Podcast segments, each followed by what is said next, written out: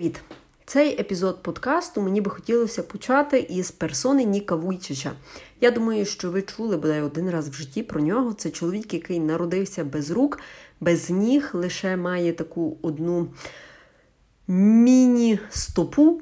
Ну, тобто, це навіть не нога і навіть не повноцінна стопа, це щось таке на зразок маленької дитячої стопи, за, за допомогою якої він і пересувається. Це чоловік, який, напевно, найбільше серед усіх тих знаменитостей християнського світу вплинув на мене колись ще, коли я була підлітком чи коли вчилася в університеті, тому що мені було цікаво. Загалом, як складається його життя. І от я пам'ятаю, кілька років тому я на Ютубі слухала його проповіді чи його виступи, і просто вражено зупинялася, не можучи нічого іншого робити. Настільки глибоко він торкався мого серця. Дуже добре я пам'ятаю один епізод, де він розказував, як разом із групою місіонерів він приїхав до Індії в одне селище, де був традиційний культ поклоніння індуїстським божкам. І він потрапив в одну сім'ю, де була старша жінка, ну значно старша, вже так категорія 80+, яка мала паралізовані ноги. Їй було дуже важко ходити, і навколо неї постійно товклися люди, бо вони були їй змушені допомагати пересуватися. Ну тобто її життя перетворилося на от суцільну каторгу. Я не знаю, скільки років в неї були паралізовані ноги, але пам'ятаю, що Нік Вуйчич здивувався, коли зайшов в кімнату. Бо вони жили як на мірки Індії, то доволі таки пристойно, тому що навіть мали кімнату.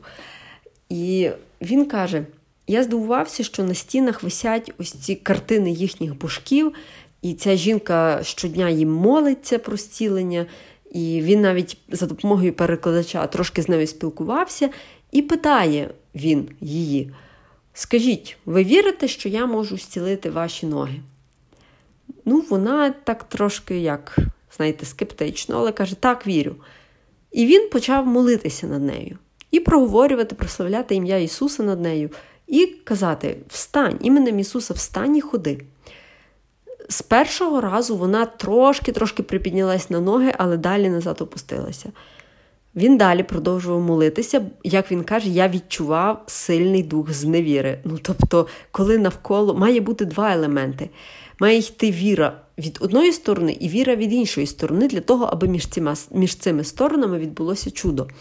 Так от, він каже: я відчував в повітрі ось таку тотальну зневіру. Тобто та жінка, певно, взагалі не вірила ні в те, що я можу її стілити, ні в те, що я стіляю її не своєю силою, а силою Бога, в якого вірю.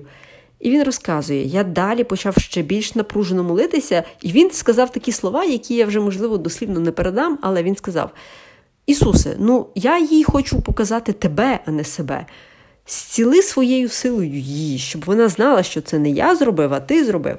І він сказав до неї знову: Вставайте. На цей раз жінка встала і почала робити кроки.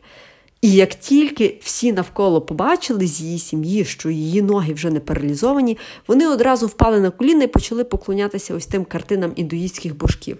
А Нік Вуйчич одразу так обурено сказав: Ей, ей, стоп, стоп, що ви робите? А та жінка сказала: Ну, нарешті наші молитви почуті, ці наші боги вилікували мене. А він каже: Гей, стоп! Весь цей час, поки я не приїхав, ви молилися, і ви не отримували жодної відповіді на ваші прохання. Як тільки я приїхав і помолився своєму Богові, Ісусові, і Він вас зцілив, ви кажете, що це зробили індуїстські божки. І причому він розказує, що його це. Ну як, обурило, але він потім переповнився шаленою любов'ю, тому що це головний меседж Ісуса любити ближнього свого. І він каже, що це було в його, на його життєвому шляху дуже-дуже таке велике знаменне чудо для нього, тому що він зрозумів, якою великою була сила його віри, але наскільки більшим був Бог. І я пам'ятаю, навіть на Ютубі Нік Вуйчич чи хтось із його команди оприлюднював ось це відео цього чуда, і там ще така трохи погана якість, але дійсно видно, як жінка встає на ноги, і у всіх просто шок на обличчі. Далі, чому я вирішила власне почати цей епізод із Ніка Вуйчича? Тому що мені хочеться говорити про Біблію як про книгу, в якій описані чуда. І це ті чуда, які були реально. Тому що зараз Хтось запитає, а чому так зараз мало чудес? А напевно, тому що зараз в людей слабша віра, ніж 2000 років тому, ніж віра тих, хто ходив постійно за Ісусом і бачив, як Він зціляв немічних, вертав зір незрячим чи повертав слух тим, що не чують. Так от, той же самий Нік Вуйчич казав, що йому за життя вдалося зробити з Божою поміччю 13 чудес. Це десь рік тому він говорив. І мене настільки це надихає, мені настільки хочеться сильно вірити, так само, як Нік Вуйчич, аби ставати свідком ось цих чудес, і аби всім говорити про те, що віра є живою. Тобто Біблія це не книга, яка написалася 2000 років тому, і все. Ні, Біблія це книга, яка уже стільки років існує в такому вигляді, в якому вона є, і далі продовжує займати позицію номер один серед найпопулярніших книг усіх часів, усіх народів. Всюди, тобто за кількістю проданих примірників чи розповсюджених безкоштовно.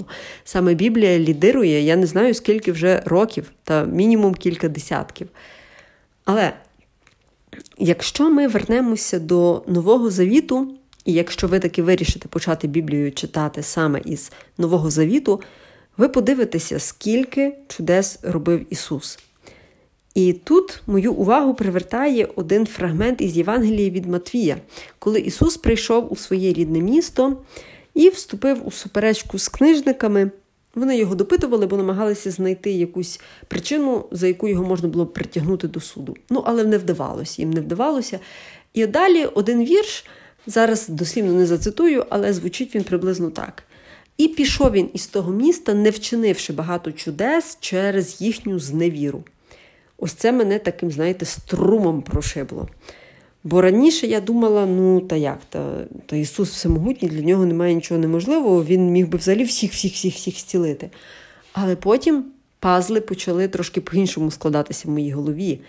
І тут до мене прийшло ось це усвідомлення має бути двостороння віра. Тобто я так само маю сильно вірити в то чудо, аби воно здійснилося, як і Бог. Бог, по, по суті, переконаний в цьому. І тут наступний приклад наступного чуда це моя подруга, яка півтора року тому, вже майже два, народила першого сина абсолютно безболісно. Тобто пологи її минали так, що вона їхала в пологовий сама за кермом машині, пританцьовуючи ногою, притупуючи. Е, лікарі не могли зрозуміти, чому вона не переживає болісно усі перейми, як то жінки переживають зазвичай. А вона просто ну, повністю нормально зайшла в родзал, сіла на крісло, і лікарі казали, ви що не відчуваєте болю? Вона каже, та ні. І потім, вже, коли почалися фінальні потуги, вона каже: Ну як, я відчула, що щось рухається по мені. І це для мене от був приклад сучасного чуда.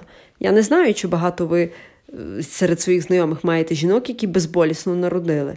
Але я знаю принаймні авторку Джекі Майлз, яка в США ще кілька десятків років тому написала книгу надприродні пологи, де вона описувала досвід своїх трьох дітей, яких вона народила абсолютно безболісно, завдяки вірі завдяки вірі в те, що весь її біль Ісус забрав з собою на хрест.